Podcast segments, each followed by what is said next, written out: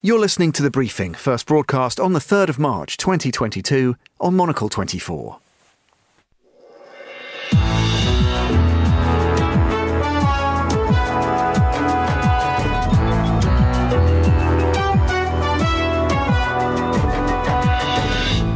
Hello and welcome to The Briefing, coming to you live from Studio One here at Midori House in London. I'm Tom Edwards. Coming up on today's programme, we have the latest as Russian forces gain the upper hand in southern Ukraine.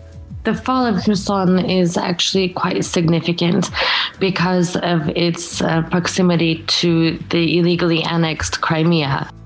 Also ahead, The Hague has opened a war crimes probe into the invasion, and Russian and Belarusian athletes are thrown out of the Paralympics in Beijing. In order to preserve the integrity of these games and the safety of all participants, we have decided to refuse the athlete entries from RPC and NPC Belarus. That's all ahead here on The Briefing with me, Tom Edwards.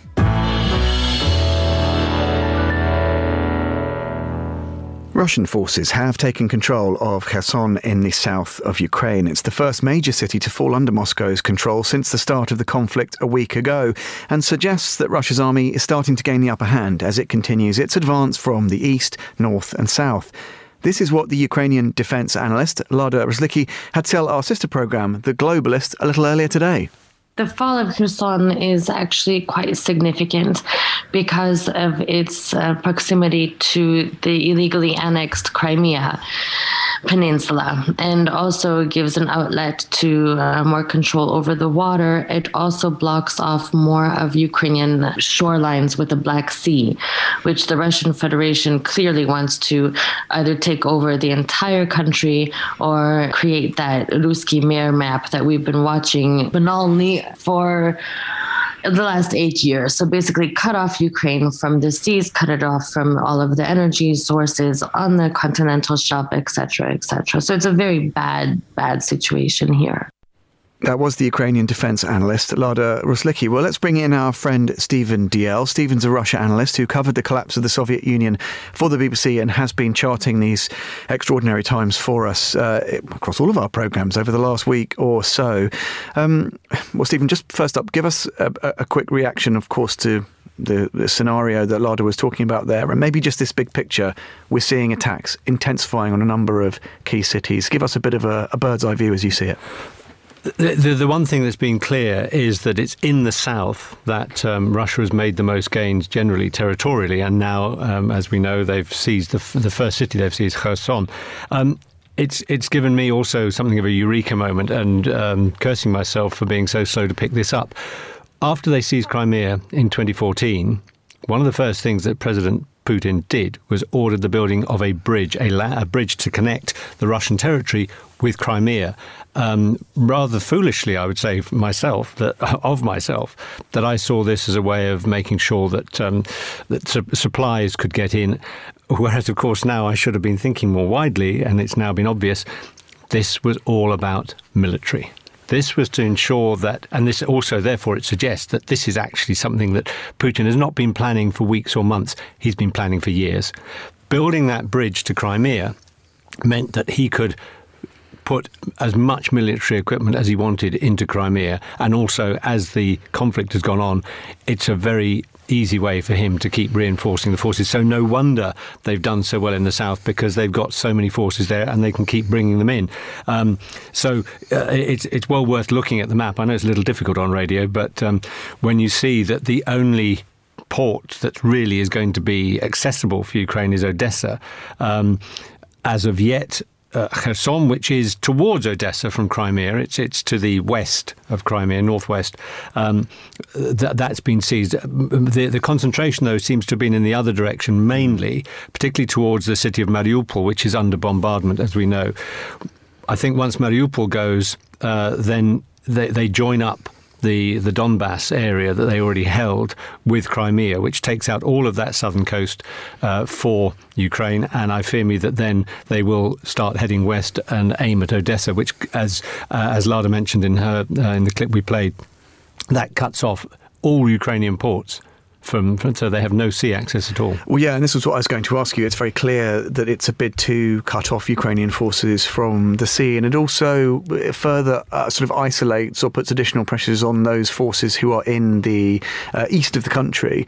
Uh, and I guess that must be a fear now that there is this encircling. We see one from the north looking towards Kiev, which we'll come to in a moment, but also there's a clear bid to isolate, uh, detach those eastern forces, and a lot of the battle-hardened Ukrainian forces are in that area, aren't they? That's right. The, the, the, the, the cream of the Ukrainian armed forces have been in the east because, of course, for the last eight years, that's where the threat has been. The, um, there has been fighting from time to time in the Luhansk and uh, Donetsk areas um, and, and, along the, the, the, border, which has shifted a little bit from time to time. Um, and uh, I think, not surprisingly, the Ukraine saw that as the, the area of most threat in the last weeks and months before the the attack started. Um, I, for one, was I expected after Putin recognised the so the so-called independence of the so-called Luhansk and Donetsk regions that the attack would come there, um, uh, and maybe it was wishful thinking, but I didn't. Ho- I hoped and I didn't think that he would attack on three sides at once from the north, mm. from the south, and from the east. But of course, he has. Um, but uh, th- that that's where the major gains have been, and I think that uniting Crimea with the, with the Donbass was always one of his major objectives. Well, let's talk a little bit about that uh, scenario in the north of the country, this third uh, front, as you've described it. Kiev remains in, in government control. There is this extraordinary Russian convoy, but it remains some distance away. It's rather difficult to make assessments. I appreciate from from range and with the different information we get from different sources. But what's your impression of the progress or lack of, certainly in terms of that uh, major convoy, whatever forty miles in length as it's rep- reputedly uh, is? Yeah, I, I think this is a very good indication, actually, of one of Putin's miscalculations, and that is that um, his army is not invincible. His soldiers are not 10 feet tall. Um, and I think he expected them just to, to sweep in. And also, of course, the Ukrainian resistance has been much stronger. That's another of his miscalculations. I think much stronger than he expected. Um, having been following the Russian army, and indeed I was specifically a military analyst back in the 1980s when the Soviet army was in Afghanistan, it doesn't surprise me. Um, they, they've, they've never been 10 feet tall. And because it is still largely a conscript army, you've got 19 year old lads who may not even realize still that they're in Ukraine. They may think they're still on exercise in Belarus. It's quite possible the two places, because of the Soviet past, look somewhat similar, the blocks of flats and so on. Um, but they will be thinking, it, of themselves. You know, why, why, are we doing this? You know, why, um, you know, we, we, orders, orders is orders. We've we've we've gone in, um, but you know, they don't particularly want to fight against Ukrainians, particularly when suddenly the Ukrainians are fighting back. And also, of course, the well, something again we saw very much in Afghanistan is that the equipment breaks down, and even with the new super weapons that um, Putin undoubtedly has and hasn't as yet deployed uh, on the whole. Tanks, BMPs, which is the, the, the, infantry fighting vehicle, they break down. Some of them are actually quite old. Some of them very old. Uh, some of them go back to Soviet times, and and they do break down. And it would appear that because he expected a, a swift, um, uh, uh, like a blitzkrieg attack, using actually a, a, phrase that's come up again and again in Russian history: 1905 Russo-Japanese War, the Chechen War, the first one in 1994. Let us have a, a small victorious war. Um, and and this is what I think the thinking was, and it's not because the, the, the logistics aren't aren't there. It would appear that's why it seems this column's broken down because soldiers need to be fed, um, military equipment needs fuel to keep it going, and it, he, they don't seem to have got that right. Um, Stephen, we're going to talk about the ICC investigation in just a moment. I want to ask you one final point, though, just in the big picture. Uh, foreign ministers talked about, you know, well, a third world war would be nuclear, um, but you know we're not we're not thinking about that. And a lot of people have talked about Putin's language around uh, his nuclear arsenal, um, this additional extra state of, of readiness that he instigated there are quite a number of people who are genuinely fearful in a way that, I mean, possibly we go back to 62, 63 for this kind of urgency and genuine fear all around the world about what any kind of nuclear deployment could look like. what's your sense on that? You've mentioned you know, you've tracked so many of these nuances over a few, few decades now. Are those kinds of fears Well, are they well founded in your view? They're they're understandable. Um, when anyone starts, anyone who ha- has access to a nuclear button starts talking about um, putting his f- nuclear forces on red alert, as it were, then that's um, yes, of course, it's worrying.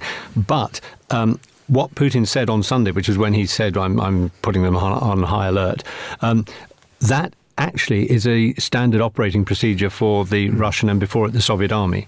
Um, so actually that is it was to be expected. Um, yes, he's he's using the rhetoric, he's using the language, the propaganda to try and scare the West, um, but it would have been very odd if he hadn't done that uh, because of the way that the the, the, Soviet military mind, and a lot of it is still a Soviet military mind, and the modern Russian military mind works. And are there any diplomatic back channels, I, you know, could, could, could, we look for reassurance that, you know, somebody in the US military and somebody, uh, their counterparts in the Russian service, are having lines of dialogue, you know, the famous old red phones from the, the 60s and 70s. Is that, is that um, misplaced hope that those lines remain open? I fear me they don't. Um, I was at an event earlier this week with um, some very senior people who know about these things, and from it was an American who joined the conversation online, and they said that that unfortunately these back channels don't exist anymore. So that is rather worrying. Well, let's uh, move on. As I mentioned, the International Criminal Court has launched an investigation into Russia's invasion of Ukraine after an unprecedented number of countries backed the move. The ICC's chief prosecutor, Karim Khan, said he would begin work as rapidly as possible. Well, let's get more on this now with regular Monocle contributor Phil Clark. Phil's a professor of international politics at SOAS, University of London, and has written uh, a number of books on the International Criminal Court and frequently uh, shares his insights with us here on Monocle 24. Good afternoon to you, Phil. Thanks for um, joining us on the programme. Um, what's the most telling here? The, the pace at which this has happened? The fact that there were those 39 nations uh, that, that made the call? What, what do you find most striking? I, think that is the most striking aspect uh, of this development is that you have 39 states uh, that have referred uh, the situation of Ukraine to the court. It's the first time we've seen uh, such a number of, of states uh, come in behind uh, the ICC and, and, and try to galvanize the, the, ICC to, to deal with the situation. So I, th- I, think that's the, the most significant thing here. It's, it's a, a, a very coordinated message by a, a large number of, of, of international states states, and it, and it shows their their kind of belief in the ICC, if, if you like. But but I think the more important issue is uh, that I, I think it's unlikely we'll see the ICC really affect uh, the conflict on the ground. I, I, don't think that Russia at all will be rattled uh, by the ICC opening uh, investigations. Um, uh, I also don't think we're likely ever to see uh, Russian suspects in the dock, and I, and I, and I think Russia looks at the court's track record and realizes that this is a court that has never, in any any context been able to get a, a sitting member of government or a sitting uh, senior member of a military uh, to, to actually stand trial in The Hague. So this is a big moment for the court. It shows that there is uh, international support for using the ICC in these kind of situations, but but I don't think that's going to have much impact in, in terms of the, the violence that's ensuing in Ukraine at the moment. Well, Phil, does it follow from that then that other details here which might at first look uh, seem interesting? The fact that you know the investigation explicitly refers back as far as November 2013, uh, predating even the annexation of Crimea. Are those details likewise kind of uh, not, uh, unlikely to, to, to, shape the narrative because, as you say, the prospect of Putin or anyone else actually uh, being hauled before the court in The Hague seems, yeah, somewhat remote. I, I, think that's right, uh, and I think that uh, listening to the ICC prosecutor this morning, he, he, reminded us that the court has had this preliminary investigation into Russian aggression uh, on the territory of Ukraine for the last six or seven years, and that clearly hasn't shaped uh, Putin's decision making in, in, the last week or two.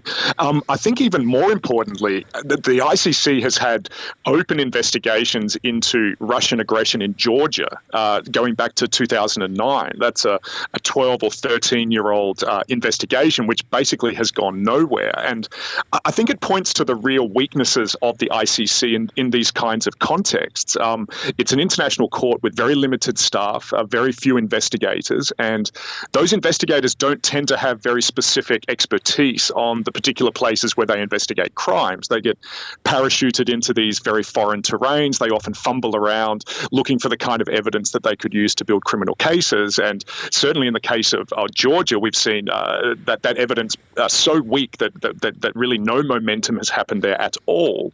And Putin knows that. He knows that this has been a floundering court um, that has struggled in, in these previous cases that have involved uh, Russia. And clearly that didn't uh, give him any pause for thought when it came to, to launching this, uh, this recent invasion in Ukraine. Well, Phil, at the risk of asking you a kind of a question that would require a whole program to, to, to get into, you know, so much discussion about challenge to the very rules based order that governs the way international diplomacy relations between countries work. Is the ICC then, we've had the conversation about NATO also, even despite what we're seeing, is the ICC not fit for purpose, or do we have to just take a step back and say, look, it's very good at doing the things it does well, and we just have to be more sanguine about its inability uh, to reshape these kinds of dynamics? I, I do. I, I, think we have to be much more realistic about what the ICC can and, and can't do. I mean, if we look at the 20 years of the ICC in Africa, which is where almost all of its cases have been to date, uh, the court's been able to deal with a, a few fairly junior um, uh, rebel leaders, um, but never anybody in a, a, significant position of power, certainly nobody with a, senior position inside a government. Um, and, and so the court has some track record of dealing with these, these fairly weak characters, but it's not a court that at the moment is fit for purpose for certainly dealing with anybody of the seniority of, of Putin. So I, I, think we really have to see uh, the ICC going into Ukraine as a symbolic moment. Um, it, it's important for the court because the court was hemorrhaging a lot of support even amongst the European states that have uh, historically been its, its, significant supporters. So it suggests that those Western countries still think the ICC is useful for them. This is symbolically important for, for the ICC's own community of supporters, if you like. But but I think that this is uh, going to be yet another example of the ICC stumbling into a situation that it, it doesn't know a huge amount about, and, and, certainly not having any major impact on the ground. So it, I think we do need to be much more realistic about the, the role of the ICC in that sense. Phil, thank you. Always good to hear from you. That was our friend Phil Clark, a professor of international politics at SOAS University of London. Um, and Stephen, I want to ask you a little bit about you know what Phil mentioned there about you know symbolic importance. We're going to reflect a little later in the program about some other manifestations of that. But we are seeing that these symbolic gestures, even if that is all they are, they do matter. They may not reshape the whole narrative. They may not even uh, prompt Putin to, to pause for thought. But they they have a, a heft. They can have a resonance that goes beyond the, the the sort of the function that they that they prompt. Right.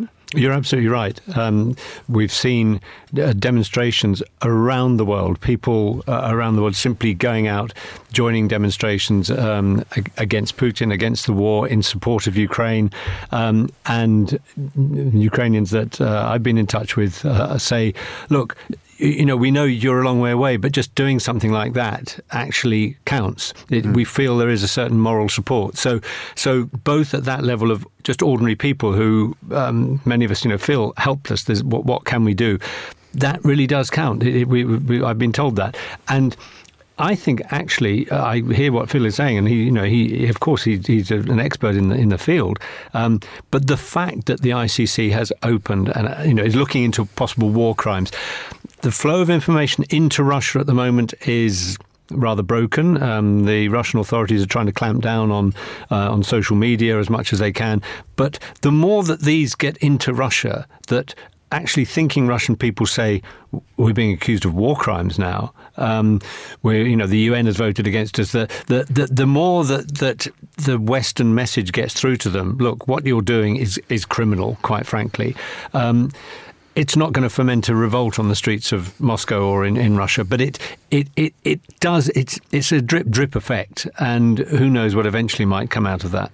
Well, let's reflect on another aspect that's perhaps not dissimilar in its own way. Russian and Belarusian athletes have been banned from the Winter Paralympics in Beijing.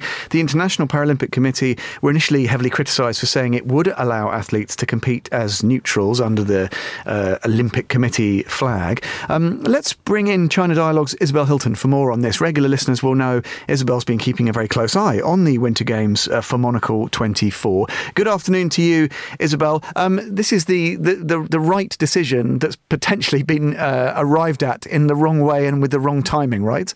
Well, yes, I, I, it's hard to disagree with that, and I think that um, I think the decision may well have been delayed by Chinese hostility. Uh, the, the Chinese press are uh, making uh, much of the opening ceremony of the Paralympics, uh, which is which is coming up tomorrow. But they haven't actually mentioned that uh, the Russian and Belarus athletes will no longer be competing. So I think China's not particularly pleased about this. Uh, I think they would rather go on spreading the platitudes about peace and love, which are very again very high in the uh, in the official propaganda. Well, yeah, and just to that point, you know, Stephen's talked about the relative unanimity on the world stage, uh, pronouncements from the UN and others. Um, obviously, China uh, remains an outlier. Can you give us a sense as well of, I don't know how to put this other than fairly crudely, how how bothered Beijing remains about this invasion. One certainly gets the sense that they would not have felt the Paralympics was an event uh, that uh, should have been viewed in an explicitly political context. Well, no, again, much much made of uh, keeping politics out of sport, but um, there are increasingly credible questions around how much China knew and whether Xi Jinping, in that notorious meeting now between Xi Jinping and Putin, in which they issued their 5,000 word declaration of eternal friendship, how much did Xi Jinping know at that point? Uh, did he say to Putin, don't do it in uh, while the Olympics are on, because remember this was launched what two days after the Olympics mm ended. Uh, Russia was able to move its troops away from the Chinese border and send them down to use them in this invasion. Uh, so certainly a high degree of trust. The question is how big a degree of complicity uh, has has taken place, and therefore how much credibility one should give to China's professions of peace. Uh, well, and I appreciate I'm asking you to speculate fairly fairly extensively here as well. But what's your hunch on that? I mean, is it expedient in some respects for Beijing to uh, to, to, to, yeah to, to strike a level of active complicity, or is it kind of expedient to say very little and sort of look the other way. Do you have any sense of what that um, agreement or discussion or you know reading the room nuance might have looked like? It, it's it is quite difficult, but it's very look. If if China didn't know that this invasion was imminent and what it was going to be like, then you know China was deceived by Putin, which is a massive loss of face for Xi Jinping. If they did know and failed to use their influence to stop it, then, you know, they're complicit. And after all, the United States, as we now know, has been sharing intelligence with China and asking China to put pressure on, on Russia not to do this for months. Um, China publicly mocked that intelligence, said the invasion wasn't going to happen, and interestingly made no provision for the evacuation of 6,000 Chinese citizens from the Ukraine at all unlike the 30,000 citizens that they promptly evacuated from Libya over the course of 12 days in 2011. Mm. So there are very, very mixed signals here. But China and Russia share a worldview, which is that the West is in decline and it is the moment for.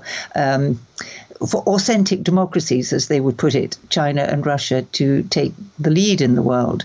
It may be that China is quietly um, benefiting from the from testing out the West's resolve in the face of something quite as blatant as and damaging as this. But in the end, it doesn't do China's image very much good. And China has enormous um, economic interests in Ukraine. they they're currently building, or were until interrupted by war, uh, Kiev's underground line. You know the you know its metro line. they they've rebuilt Black Sea ports. This is this is not a trivial relationship with Ukraine. So China is trying to trying to have it both ways, trying to say, you know, our hands are clean, we will play the honest broker. Oh, and by the way, this conflict is the West's fault. You know, the expansion of NATO triggered these tensions, and and we must respect the security interests of all sides. Well, clearly they're not respecting the security interests of the Ukraine uh, because they have yet to condemn this action. So it's frankly not something, this is not a position that is enhancing China's credibility in the world. Uh, Isabel, always great to hear from you. Thanks for that. That was China Dialogue's, Isabel Hilton. Um, Stephen Dalziel, who's still with me, um, what, what do you make of that? That dynamic is, of course, really, really uh, fascinating. But I, I guess if we take a step back, is is sport is an event like this you've already talked about the importance of, of, symbolic gestures even if they are only that is it the right forum uh, to try and register dissent, uh, criticism, to involve athletes? You know, we said some of these people are apolitical or maybe anti Putin almost. Is it right to put them into the, the sort of the crucible of the, the, the global dynamics on this? There are two very different arguments in, uh, in favour and against.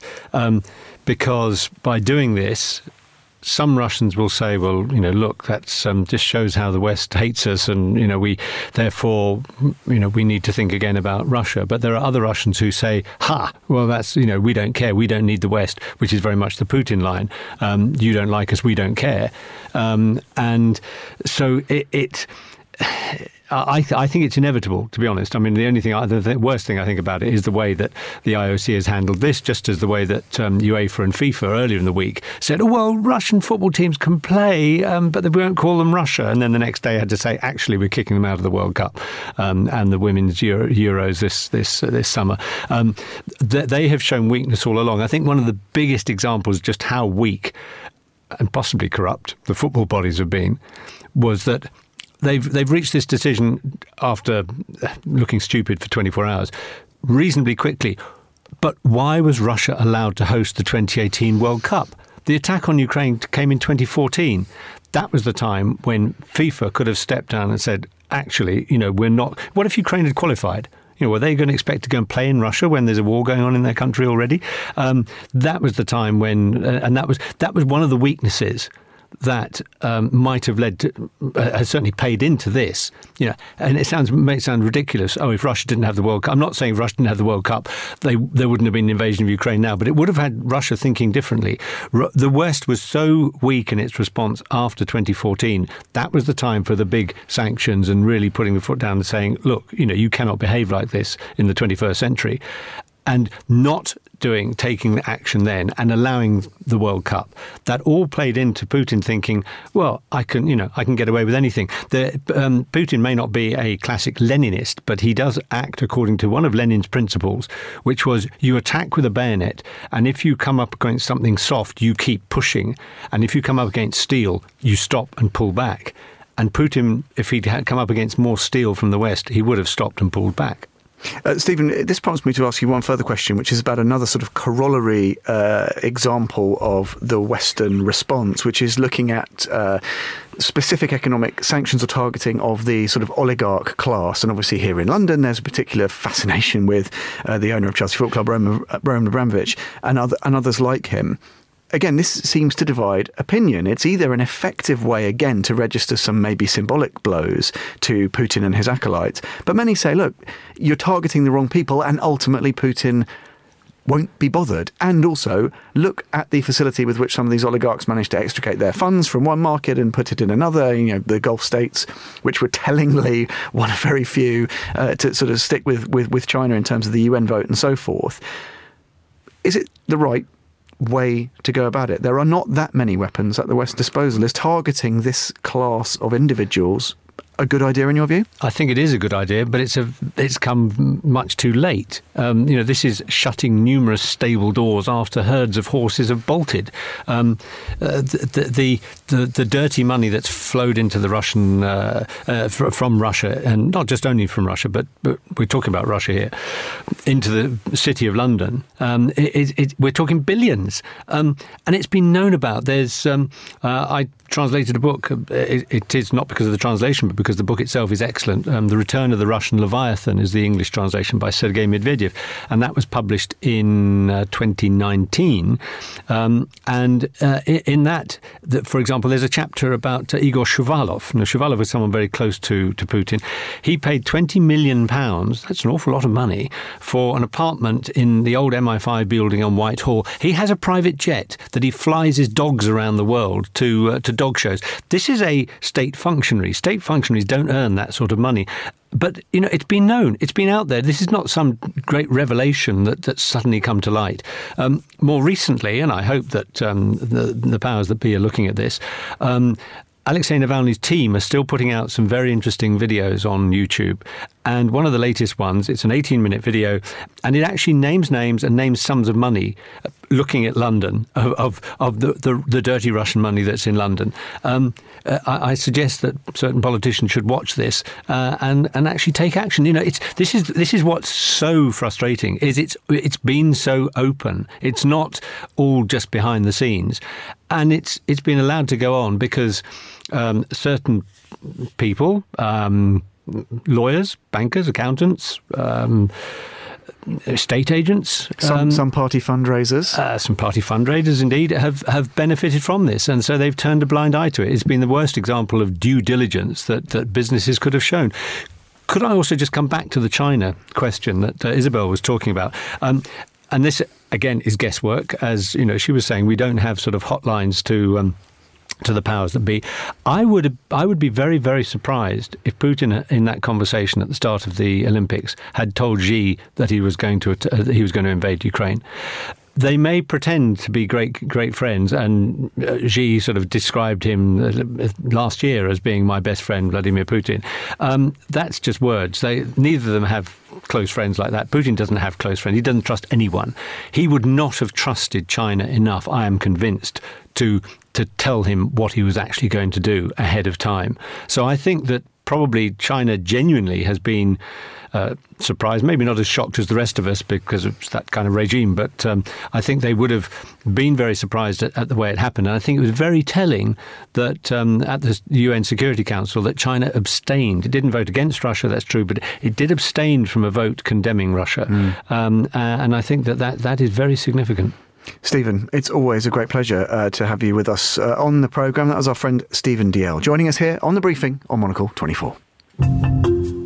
The Foreign Desk is Monocle 24's weekly global affairs programme. We tackle the world's biggest news stories as well as those left untold. If actually you speak to the ordinary people, their aspirations is for a unified country, whether you talk to business people, to school teachers, to market traders, and so on and so forth, across the board is they want to see their country recreated as it was, only this time as a democratic, accountable system. Our expert guests offer in depth analysis and first hand experience. One of the Ebola treatment centres I went to had been burned down by a community that were very resentful and frightened of Ebola, and they still have a bunker in the middle.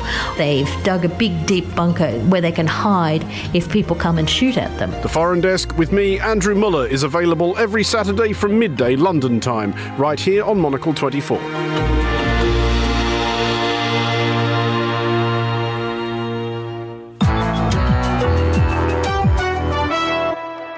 You're listening to the briefing with me, Tom Edwards. Finally, on the programme, at the risk of throwing in a quite profound understatement, there hasn't been much to cheer or to cheer us in the news over the past week, but we've decided to find a little light amidst the shade. Monocle senior correspondent Fernando Augusto Pacheco surely the man to do exactly that. He's here. It's the return this week of the Global Countdown, Fernando. Where are we going to go and what are we going to find there? Well, Tom, today I decided to go to Colombia, which musically speaking, I think is a very interesting one because I think Puerto Rico and Colombia, they dominate kind of the Latin American music scene. There's so many local artists from Colombia doing so well. So I decided, what are they listening actually?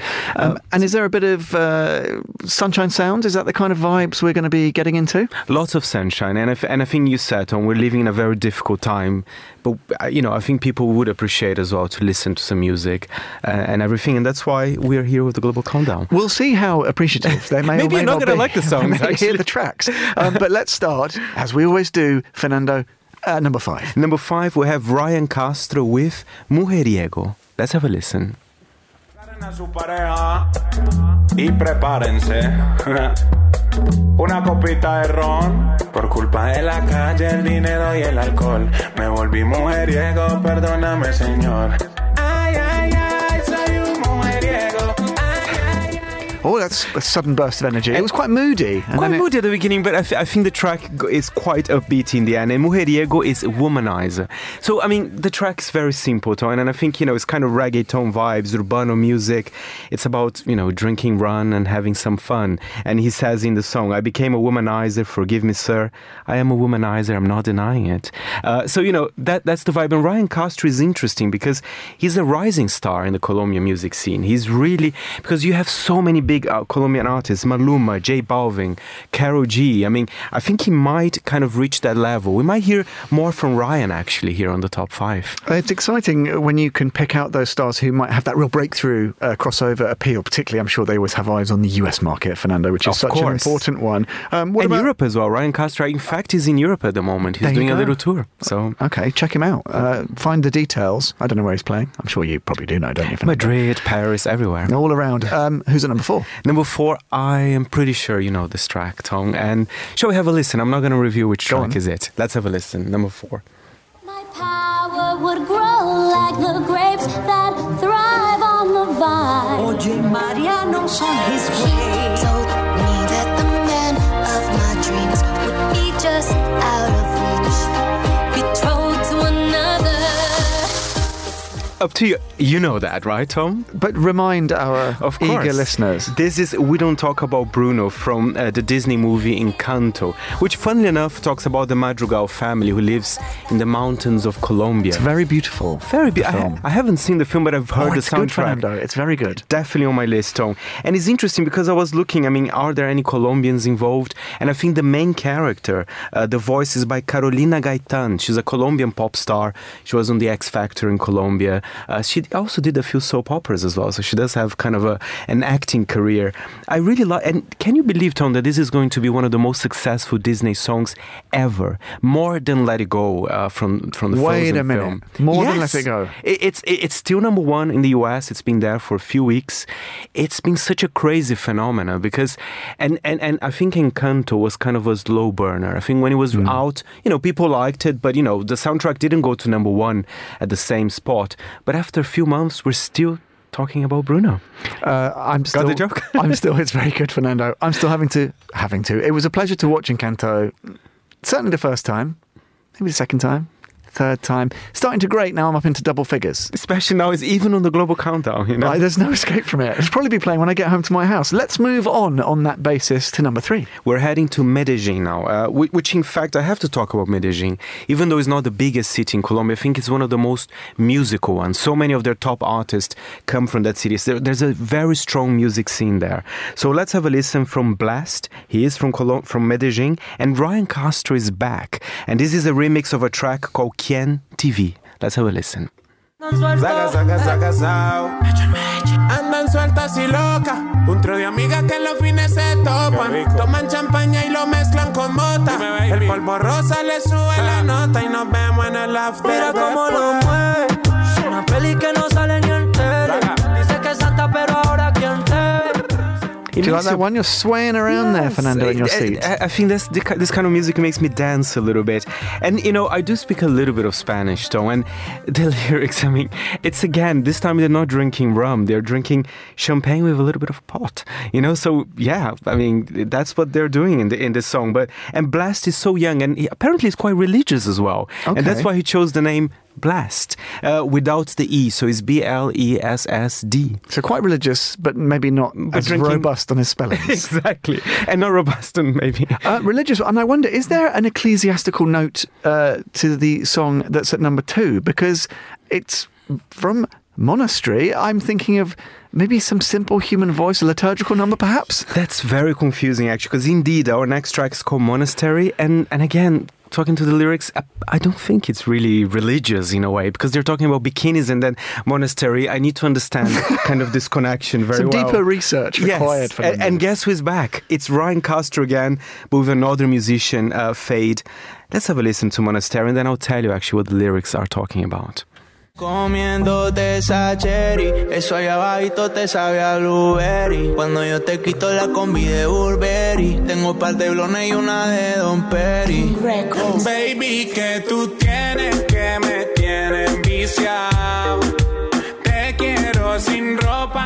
The beat always drops in such a It's way. It's pretty good, isn't it? It makes us It's move. very irresistible. You, were moving actually. I know. You were surprised by that, right? But but again, the track there's a lot of name dropping here. I, I was uh, describing the brands who were uh, name dropped: Dom Perignon, Burberry, Valentino, Moschino, Ducati. Pool parties and yeah, and uh, it is a song about sex, so there's nothing related to to monastery. So I am a little bit intrigued why they chose this title in a way. Maybe it's ironic or something, Fernando. Uh, Ryan, three in the top five. This guy's everywhere. He is everywhere, but he's not a number one. Oh, okay. Who is at the top of the tree then? we have a duet and, and, and it's interesting because they say the G's have united and I say the G's because it, this song is by Karol G a huge Colombian star and Becky G from the US so all the G's are in the song Is Kenny G involved? Kenny G is not there I think he could do a remix of that song it's kind of a, a diss track you know so it's quite uh, It's a punchy bit, a bit spicy, is it? very spicy. Let's have a listen. Becky G and Caro G with Mommy.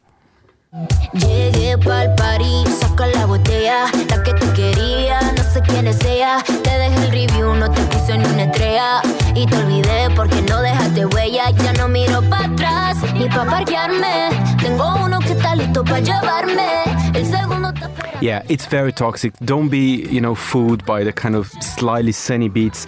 They're saying, "Don't call me again." I even throw away my cell phone. You're so toxic. I don't want to hear anymore. You didn't even leave a trace in my life. So it's proper drama in a way.